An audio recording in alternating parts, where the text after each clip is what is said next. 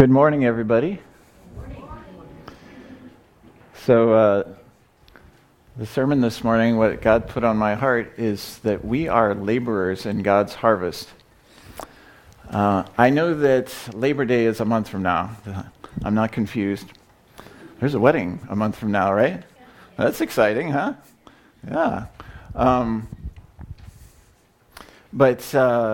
No, we want to talk about being laborers in God's harvest.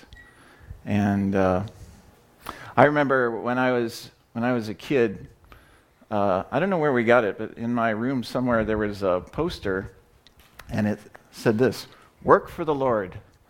The pay might not be much, but the benefits are out of this world." That's kind of a pun, you know. And now that I look back at it, I think that was like a prophetic word for us, because the pay has never been much, but the benefits have been great. But we want to talk about working for the Lord. And to get you thinking about it, I have some questions that I'd like you to think about, not just right now, but maybe this week. Just keep thinking about them. These questions. Think and pray and ask the Lord. First one, how do you feel about work? Do you enjoy it? Now, I'm a teacher, so I've had a lot of experience with people who don't enjoy work. I also know some people who really like work. In fact, some of you know Rob and Kathy Chapla, and they just stand out to me as people like, if they were going to do something for fun, they would work.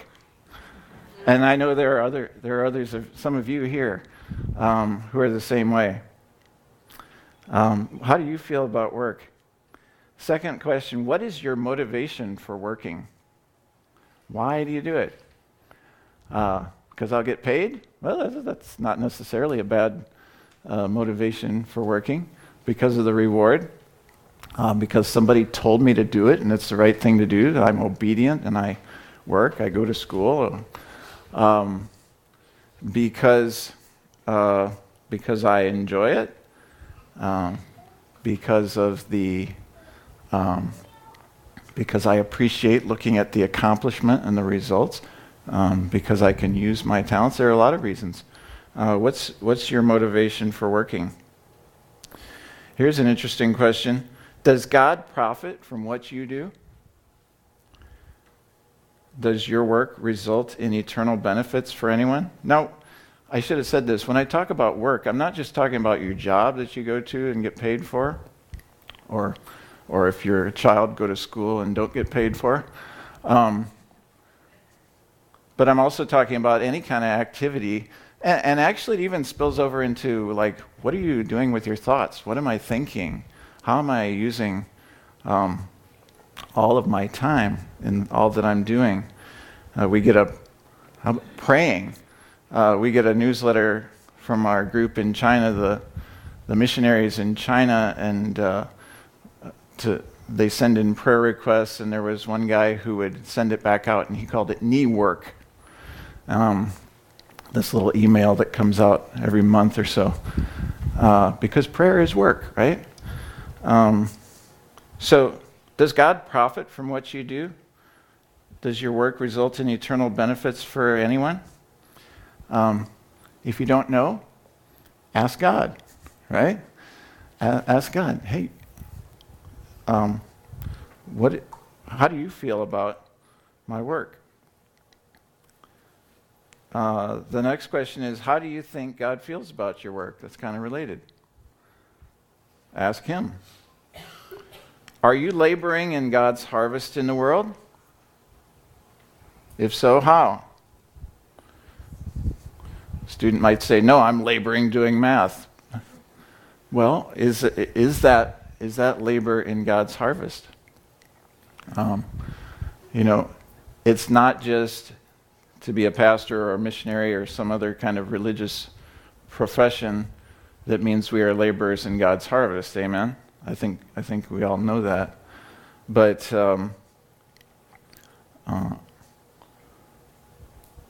then the last question is this: do you think the work you're currently doing is fulfilling God's calling for your life?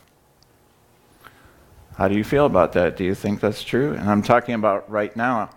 I'm not talking about the future. You might say, I'm too young to walk in God's calling. You know, maybe my goal in the future is to do this. No, right now, God has a calling for each one of you. You might think, I'm too old. I'm past my years. I don't have enough strength to do what God's called me to do. I'm already past that. No, God has a calling for you right now while you still have life and breath.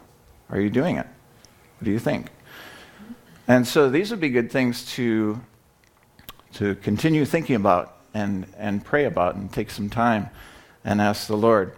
Let's look at Luke chapter 10, verses 1 to 12 this morning.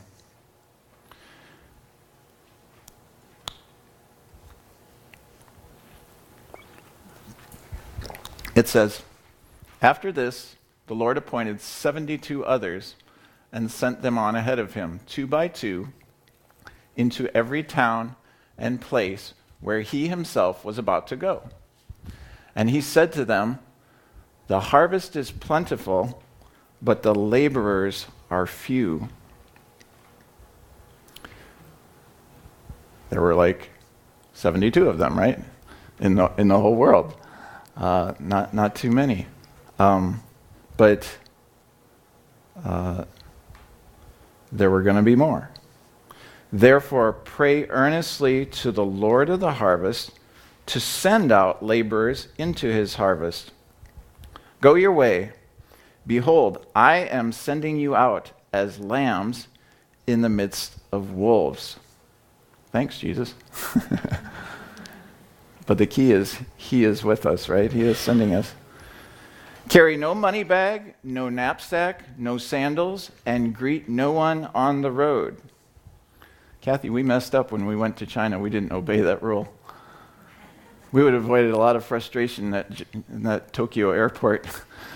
We had all this stuff, and we were carrying a 2-year-old and a 9-month-old and a guitar and like at least 4 big suitcases, and physical stress on top of all the other stuff we were feeling. Yeah. And then there was that time in 2007 we came back and we had like 11 major suitcases and about less than an hour to get to our next airplane. There's a reason Jesus said that. Yeah.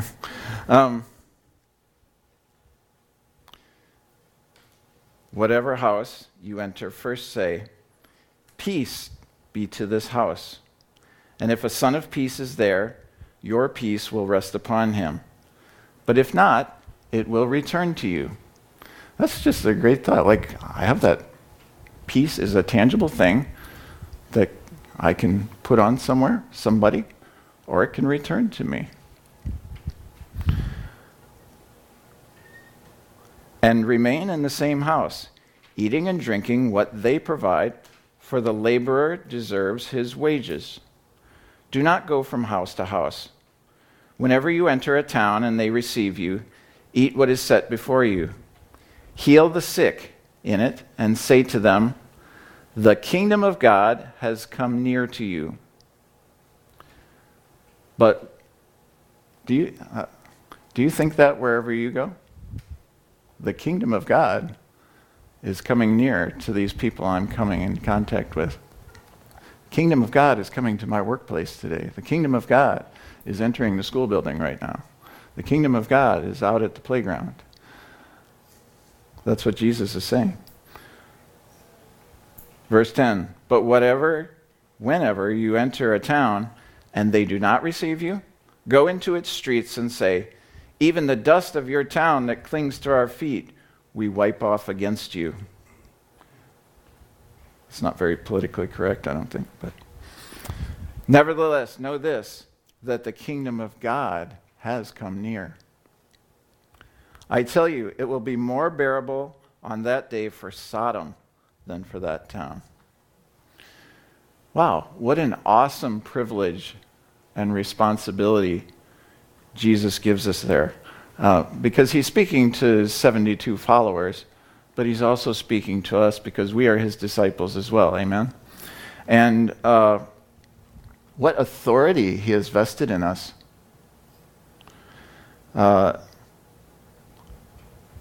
Now, how does his command here start? What to do? Pray earnestly for the Lord of the harvest to send out laborers into his harvest. So God's work starts out with what? Praying. Praying for sending out. Also notice this. You do not go out of your own accord. We are sent, right? And so we pray that laborers, including presumably us, will be sent. Another key aspect of our labor is that we don't labor wherever we think is a good idea or wherever we feel like, but where he sends us to do what he's sent us to do. However, we also need to be mindful that he is not asking us to go and do it, to toil in our own strength, but to labor in him. He means to be the wind in our sails. He is the engine that powers our machine. He's not... Look at the things that he asks to do. Go heal the sick. Can you do that? Not without him, right? So, change people's hearts. Can you do that? Not without him. But and so we need to do it with him. You know, in Matthew 11, 28, this is a famous verse. Jesus said, "Come to me, all you who labor," that would be us, "and are heavy laden, and I will give you rest. Take my yoke upon you and learn from me, for I am gentle and lowly in heart." He is not a harsh, mean taskmaster. He is not an uncaring, unfeeling boss who abuses us. You will find rest for your souls, for my yoke is easy and my burden is light. I put a picture of two oxen yoked together up there, and I've said this before, but it gives me great comfort when Jesus says that, because I don't know of those two which one is the stronger one, but when Jesus says, "Take my yoke upon you," I know which one, who is the stronger one. It's him. And I read somewhere that the yoke is carved out of a piece of wood, and it's custom fitted for the oxen. And so he has got a yoke, and he is on one side of it pulling, and we are on the other side, and the task and the calling is custom fitted for each one of us to pull with him. But he is the one who does the major pulling, right? Now, when we take his yoke on us, we are letting him be Lord, right? You are submitting. You're putting, yep, I'm going to go where you go. I can't help but go where you go when I'm yoked together with you, right? And yeah, he is the stronger one. We are not going to pull him where we want to go. Amen? But he is going to lead us where he wants us to go. And he is going to help accomplish the work that he wants us to do, because he's powerful, he's mighty. But we'll let him direct our work. We also access his power. Now, work. Go back to the Garden of Eden. When Adam and Eve fell into sin in the garden, you remember the curse? You know, God forgave them, right? But he said, there are consequences. There is a curse that is on you and actually in the world because you have sinned. And he said that the part of the curse was fruitless toil. That's the words Pastor Nick used in his book to describe it. God said to Adam that we would toil to get food from the ground. We would be battling thorns and thistles along the way. We would get bread by the sweat of our brow until we return to the ground. Now, This idea doesn't just apply to farming. That was not just a curse for farmers. Well, I don't want to be a farmer because farmers are cursed. No, this applies to our whole life and our work, our livelihood, all kinds of labor, and including the labor of producing the works that please God and fulfilling His calling for our lives. In fact, right, we can't do it. We cannot please God on our own without Him. That's the bad news. We all know that there is good news too, right? And the good news is that God has provided a Sabbath for His people. And, you know, in the Old Testament, the Sabbath was a day to rest. And God rested on the seventh day from creation, and He commanded through Moses for the people to rest. But Sabbath is a bigger concept than just a day. It's much bigger than just a law that we are supposed to follow. Jesus called Himself the Lord of the Sabbath. And Sabbath is a rest from fruitless toil. And the fact that Jesus credits His works of righteousness to us and wipes away our sins, that's the Sabbath. That's even fuller meaning of the Sabbath than just having a rest once a week. And so Jesus Himself is the complete fulfillment of the Sabbath. God's Sabbath rest for us. He redeemed us from fruitless toil by delivering us from the curse of sin and restoring us to a state of righteousness, fruitfulness, and authority, that state which He originally created and meant for us to live in and to serve Him in. And so as Christians, as God calls us, follow, as Jesus says, follow me and do my work, be yoked with me, we can expect not that we are miserable, unfruitful, weak, and helpless in what He's called us to do in this world, but that we walk with all His power. So when we see Jesus going around and healing the sick and casting out demons and bringing sight to the blind and changing the hearts of those who listen to Him and forgiving their sins, we can expect to be doing the same things as we walk in what He's called us to do. Amen? And yes, people have a choice, and not everybody, and some people rejected Jesus. He said, if they listen to my words, they'll listen to yours. If they rejected me, they'll reject you. No servant is greater than his master. So he didn't say it was all going to be easy. This still is a world that's cursed and has sin in it.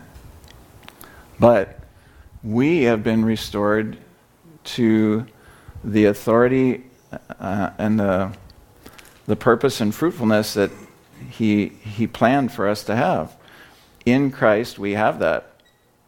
Paul summed up this idea when he wrote to the Ephesians. I love this verse because it's just like concisely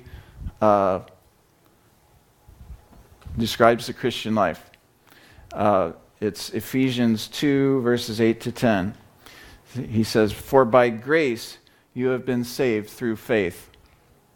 And this is not your own doing. It is the gift of God, not a result of works, so that no one may boast." Right? Not your own works. You cannot save yourself by works. Then it goes on. "For we are His workmanship," His creation, "created in Christ Jesus for good works." Is that a contradiction? Not at all. He created us, and He created the works, the good works, which God prepared beforehand that we should walk in them. So He's called you to work, and guess what? When you wake up tomorrow morning and face the things that God has called you to do, He's already created those works. We just have to walk in them. And by the way, He's with us when we walk in them. He's pulling with us. His Spirit is in us to walk in those things. You do not have to create those works that you have to do tomorrow. They've already been created in Christ Jesus. Hallelujah. Amen. Now, I find it interesting to look at a connection that God makes throughout the Bible. We saw it in Genesis, a connection between food and work. We've seen people on the side of the road at the intersections will work for food, right? Or some people are just asking for food and not wanting to work. But there is a connection. And also to compare God's view of that subject with the way people normally look at it. Jesus said this to his disciples. Remember when they were traveling to Jerusalem and they went through Samaria and they stopped and Jesus sat down at the well and there was a Samaritan woman and his disciples went off to buy food. And Jesus, we know the story, he started talking to her and he kind of gave her some words of knowledge about her life. And she's like, whoa, you're a prophet. And he's like, I'm actually the Messiah. And she's like, what? And then his disciples came back, and I'll start reading from there. It says, meanwhile, his disciples were urging him, saying, Rabbi, eat. But he said to them, it's one of those things I'd like to have been there. It's probably a funny moment. I have food to eat. Where was I? I have food to eat that you do not know about. Like, what were they thinking? So the disciples said to one another, has anyone brought him something to eat? Jesus said to them, my food is to do the will of him who sent me and to accomplish his work. That's his food. His food is to accomplish God's work. Do you not say, there are yet 4 months, then comes the harvest?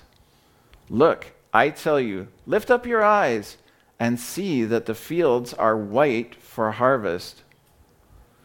And I feel like at that time, it was probably like the lady had gone back to town to tell her friends, and then they were all coming out to see him. And maybe at that time, it's like, lift up your eyes, and here's all this crowd of people coming down the street. I don't know. Already, the one who reaps is receiving wages and gathering fruit for eternal life, so that sower and reaper may rejoice together. Sometimes we think about, well, we'll get our reward in heaven. No, you know what? It says already the one who reaps is receiving wages. Now, we're putting in the bank of heaven maybe, and some of them we're getting here on earth, right? But it's already happening. Like, there is a... There is opportunity out there. There is reward to be had. And by the way, the sower and the reaper, what are they doing? Rejoicing together. Should we rejoice in our work? I love this verse in the Psalms. Serve the Lord with gladness. I don't always do that. Sometimes I'm serving like, why isn't somebody helping me? Or... I'm so tired. But serve the Lord with gladness. God means that we rejoice in our work. Verse 37, for here the saying holds true. One sows and another reaps. I sent you to reap that for which you did not labor. Others have labored, and you have entered into their labor. One thing we see here is that there are different jobs. God has different jobs for different people. There are different gifts that he's given to different people. There are different callings that he's called us to, right? But we work together. How much reaping would there be if there was no one who had sown? Amen? And so, Paul talks about that more in his epistles. But what you are called to do is not necessarily the same as what the person sitting next to you or another person in your family is called to do. Don't despise what he's called you to do or what he's called somebody else to do. And the other thing I see here is unity. We've been talking a lot in our church values. It's one of our core values is promoting unity in the body of Christ. And we see here that it's necessary Others have labored, and you have entered into their labor. We have to enter into one another's labor. Many hands make light work, and there are many tasks to be done, not just one. And so we won't get something done unless everybody does their job and that we work together. So Jesus, back to the beginning, Jesus said that his food is what? To accomplish the work that was leading to the harvest of souls that his Father put in front of him to do. Now, what is food? Food is what drives us to work, right? He who will not work shall not eat. Proverbs says, a laborer works hard, his hunger drives him on, right? So food, when Jesus said, I have food to eat that you know nothing about, he's looking at the harvest. The harvest is food.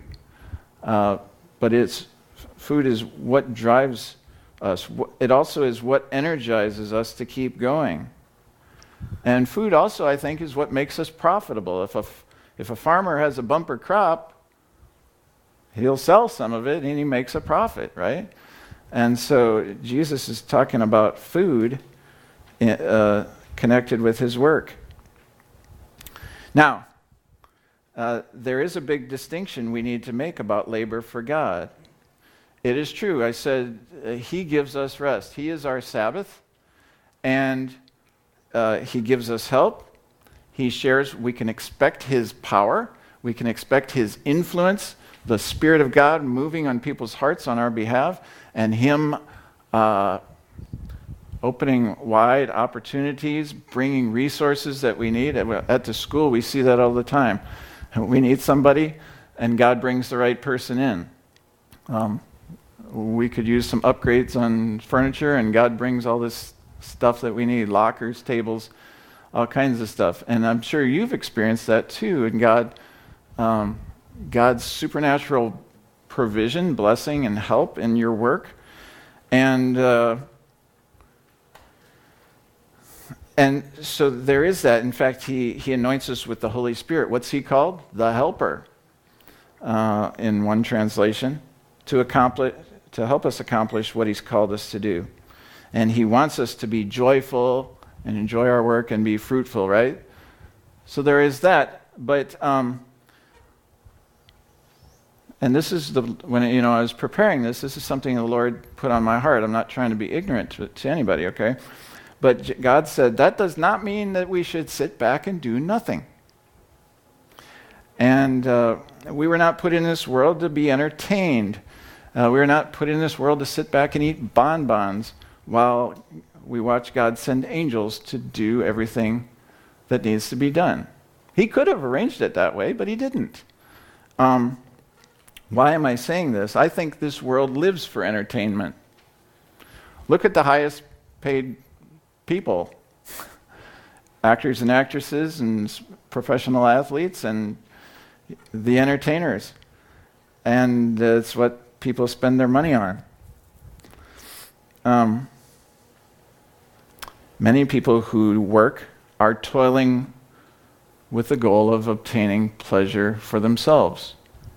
And we need to be careful about that too. We live in a time and culture where we need to be careful, God's people need to be careful not to fall into the trap of the selfish philosophy of the world that's around us. There's a saying, actually there was a song that says, everybody is working for the weekend, right? Like TGIF, right? Thank goodness it's Friday. Because people are working, looking forward to the weekend when they can relax and have fun and entertain themselves, and there's more time. Actually, in the world today, it's even more insidious, I feel like, because it's coming up with ways that we can goof off when we're supposed to be working, and because we carry around our personal entertainment center with us now. Oh, I need it, it's necessary. Of course we do. But there's a lot of things on there that are counterproductive to what we should be doing. Just ask teachers, ask bosses around the the world. I think we need to be careful because there is a feeling of entitlement that comes in. That, I don't know if it comes in through habit, but it's like, I deserve to do this. I deserve to be able to entertain myself right now. I deserve this many hours. Pretty soon it becomes, I deserve to be able to take a break every 10 minutes for 5 minutes to entertain myself. There's just like this spirit of entitlement, this feeling of entitlement. I'm talking about it because I felt it, but I also see it in other people sometimes. To increasing relaxation and recreation. Oh. You know, I'm not saying that entertainment in itself is bad. There are some forms of entertainment that are inherently bad, okay? But most of it is not.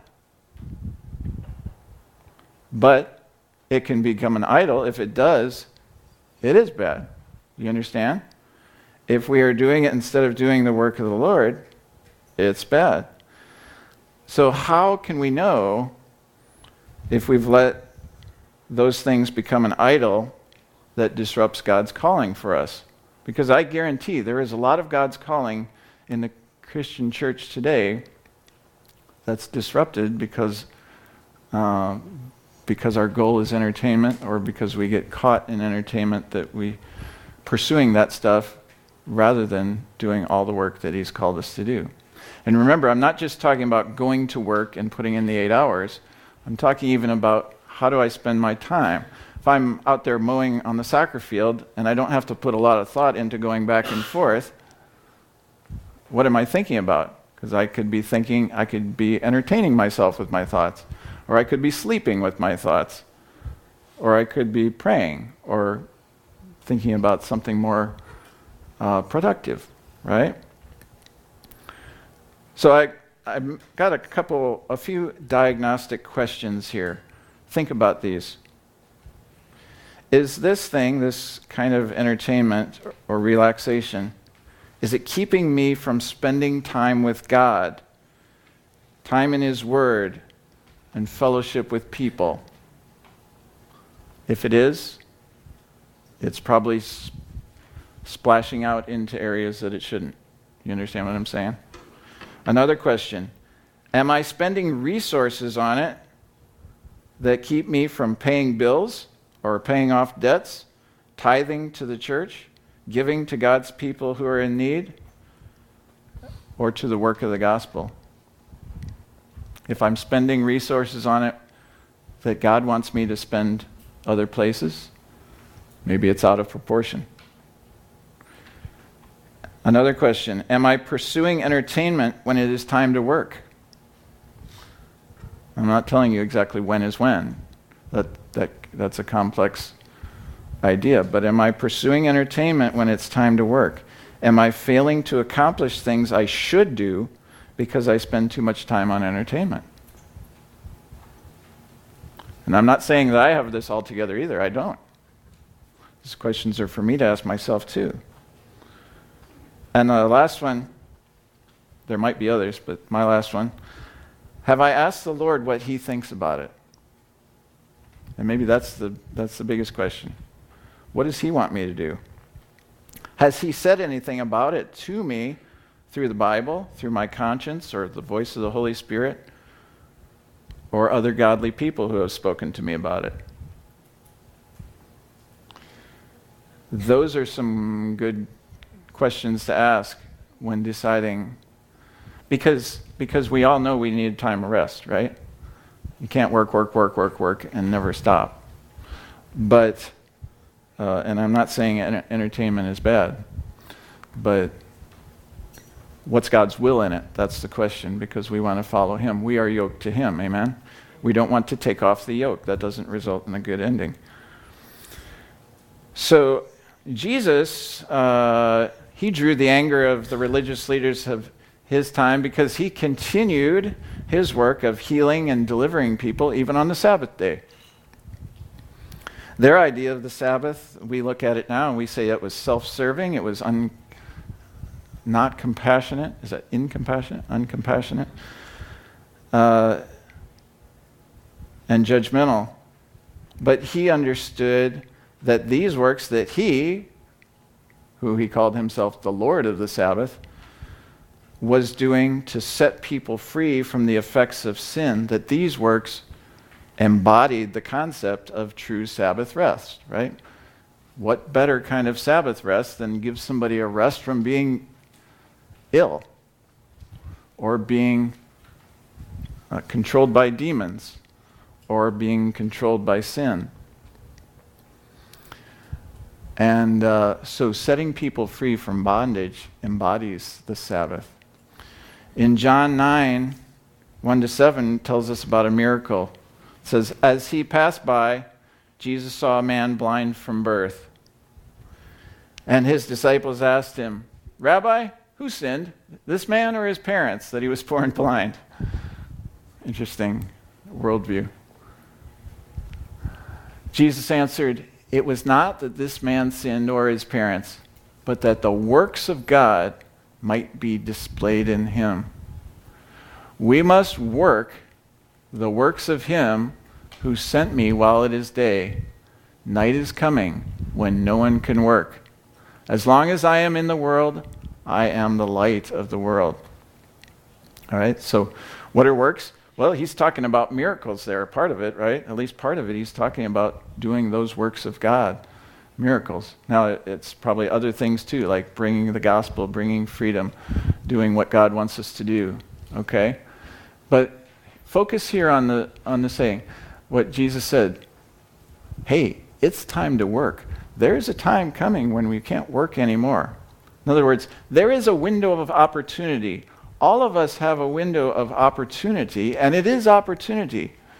You know, I asked my student, you have the opportunity to do math today or grammar exercises. Like, thanks, what a great opportunity, right? But no, work is an opportunity. It's an opportunity for reward. God has a rewards program, and it's not just getting to go to heaven. Jesus talked about storing up treasures in heaven. And that's going to be for all eternity. This time of opportunity, this window is very short. 70 or 80 years, maybe more, maybe fewer, right? But this time, this is an opportunity that he's given us. And Jesus is like, take advantage of the time. It's daytime. Don't be playing around when you should be working. This opportunity does not last forever. It's a limited offer. And night is coming when no man can work. God gives us time, life, energy, and gifts to enable us. They're his gift from us to enable us to be fruitful, to have opportunity to share in his joy of accomplished work and to receive rewards from him in eternity. The days of this life are finite, but they're packed full of opportunity. And Moses recognized this. Psalm 90 is called the Prayer of Moses. And it starts out by talking about how frail life is and how our life is in the Lord, but we are sinful and in need of him. I want to start at verse 12.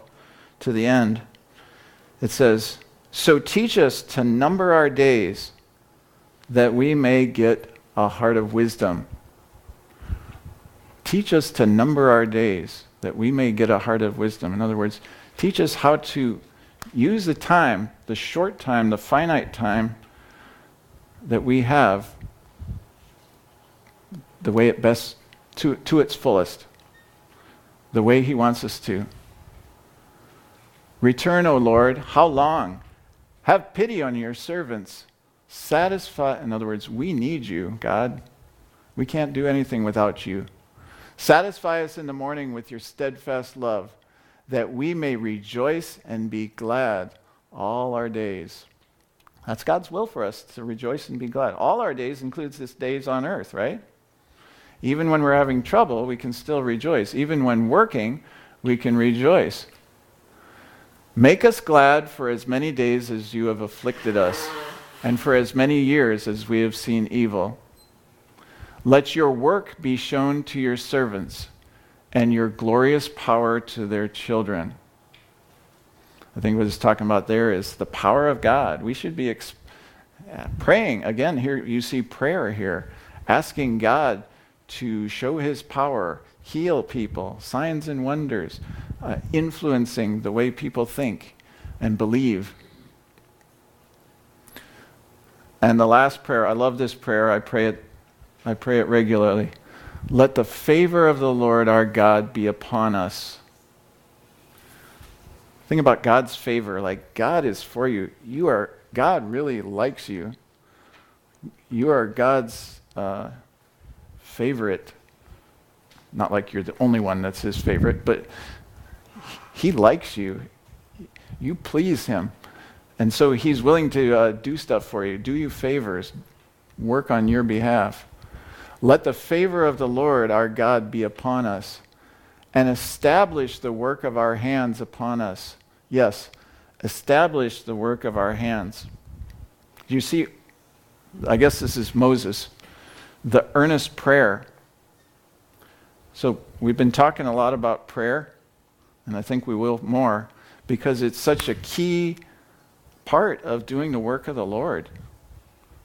Moses' earnest prayer, and he had a lot of reasons to pray in his work. He had a tough job. That God would establish the work of our hands, that it wouldn't be burned up in the end, or that it wouldn't be fruitless toil like the curse brought us, but that God would establish it, that it would be eternal and lasting into and through the next life. And he repeats it, so we know he's serious about what he's saying.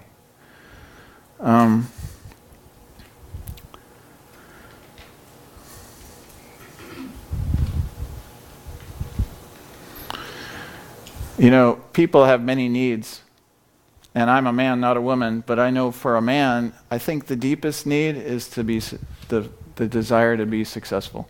I mean, I think sometimes they say women's deepest need is to be loved. I'm not sure, but we all need to be loved, but that desire to be successful in what we are called to do is the deepest need, and that's the heart of that prayer. Pray. For God, establish the work of our hands. How can we be successful in fulfilling God's work? All right, I think the first step, seek the Lord. Show us what is his will and calling for us. Equip us to do his will. First of all, this can't be done outside of right relationship with the Lord. So the first step is, have you given your life to Jesus as Savior and as Lord? How can you serve him if you don't let him be Lord, right? And so give your life and put your faith in him. But then along with that, I don't think we can accomplish the work of the Lord without being baptized with the Holy Spirit. I mean, we can do something, but we can't do everything without what he said we needed, and that is to be empowered by his Holy Spirit. The mower doesn't work well if we don't put gas in it and turn on the engine. And, we can't do too much without the power of the Holy Spirit. And everybody who's saved has the Holy Spirit, but I'm saying this too. To be baptized with the Holy Spirit and filled with the Holy Spirit is not a once-in-a-lifetime event, but it's a daily need to continually be filled with the Holy Spirit. And so how do we do that? I think it's a lifestyle. And some of these things sound familiar, but read his word. Take time to listen to him. Spend time worshiping him. Fast and pray. And fellowship with his people. And there are other things too. That lifestyle of seeking to be filled with the Holy Spirit. And God says if you seek, you will find. So it's not like you're seeking something that we can never catch, okay? But it's just a matter of embracing him whose arms are already open to embrace us. So, walking with him, God's grace enables us to do the work that he has chosen for us, and to do it joyfully as well as fruitfully. And last, I want to look at something Solomon, and he was a man who knew a lot about building houses, right? Said about work. Psalm 127, 1-2 is written by Solomon. Unless the Lord builds the house, those who build it labor in vain. Unless the Lord watches over the city, the watchman stays awake in vain. It is in vain, and yes, that's the fruitless toil, right? In vain you rise up early. I like that verse. In vain you rise up early. And my wife likes the next part. And go late to rest. Eating the bread of anxious toil. Look at the connection between food and work. I don't want that food, do you? The bread of anxious toil. For he gives to his beloved sleep or rest. So, we need the Lord to be at work within us. Otherwise, life is just anxious toil. Now, probably the guy who labored the most fruitfully that we see in the Bible is the Apostle Paul. You think so? And when he was teaching about the resurrection of the dead and that there is eternal life, and that when our body dies, there's more. That's good. In the midst of that teaching, he said these words of encouragement to us. 1 Corinthians 15:58. Therefore, my beloved brothers, be steadfast. In other words, keep working, don't quit, don't give up. Be steadfast, immovable. In other words, don't get off track. Don't head off to the playground here when you're supposed to be at your desk or whatever. Be steadfast, immovable, always abounding in the work of the Lord, knowing that in the Lord your labor is not in vain. Do you ever feel like your labor is in vain? Sometimes the devil lies to us and he says, look at the circumstances, your labor is in vain. How many have felt that? I know I have at times, and different times in my life. And that's a lie. No, I know that in the Lord my labor is not in vain. The prophet Jeremiah might have been tempted to think his labor was in vain, but it wasn't, right? Know that in the Lord, and that's the key, we need to be in the Lord, your labor is not in vain. Amen. Let's pray. Father, we thank and praise you for your call, for the great window of opportunity that you have given us. You didn't have to involve us in your work, but you did because you love us, because you are excited about your work, and you want us to be excited with you. And so, Lord, today we offer ourselves to you. We give thanks for your calling. We give thanks for life and health and energy that we have. We give thanks for your Holy Spirit.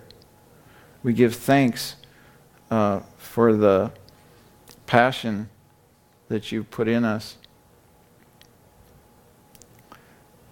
And, Lord, we repent for where we have gone astray, where we have not been immovable or steadfast always.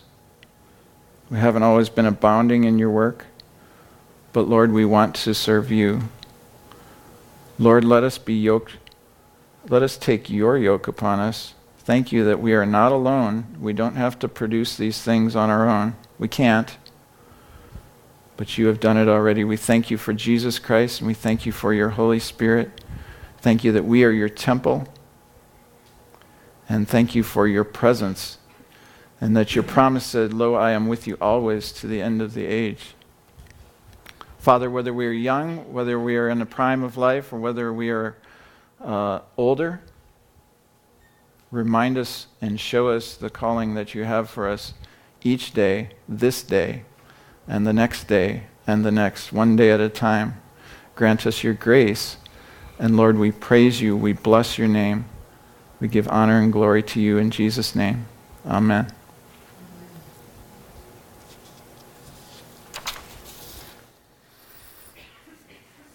Well, we talked about food this morning, and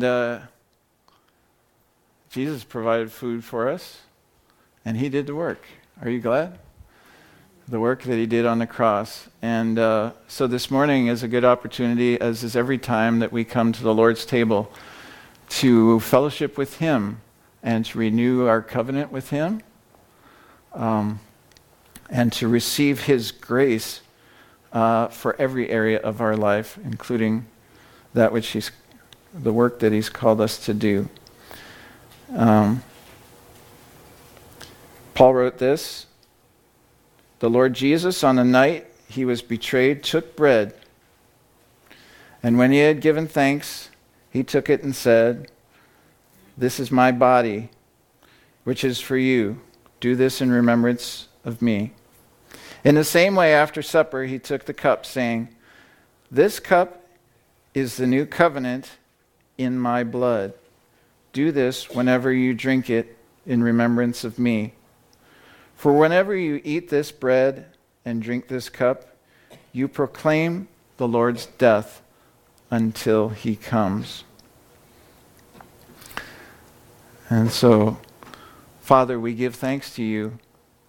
Jesus, we give thanks to you. Spirit of God, we give thanks to you for your gracious gift of salvation, the forgiveness of our sins,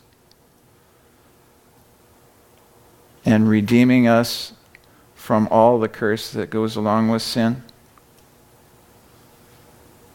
and for restoring us to the calling of your purpose for our lives. And Lord, as we meet with you this morning, we pray that your grace would abound within each one of us. And Lord, we forgive those who have hurt us. We forgive as you have forgiven us. And Lord, we receive your forgiveness for our sins. And we thank you for renewed life. In Jesus' name, amen.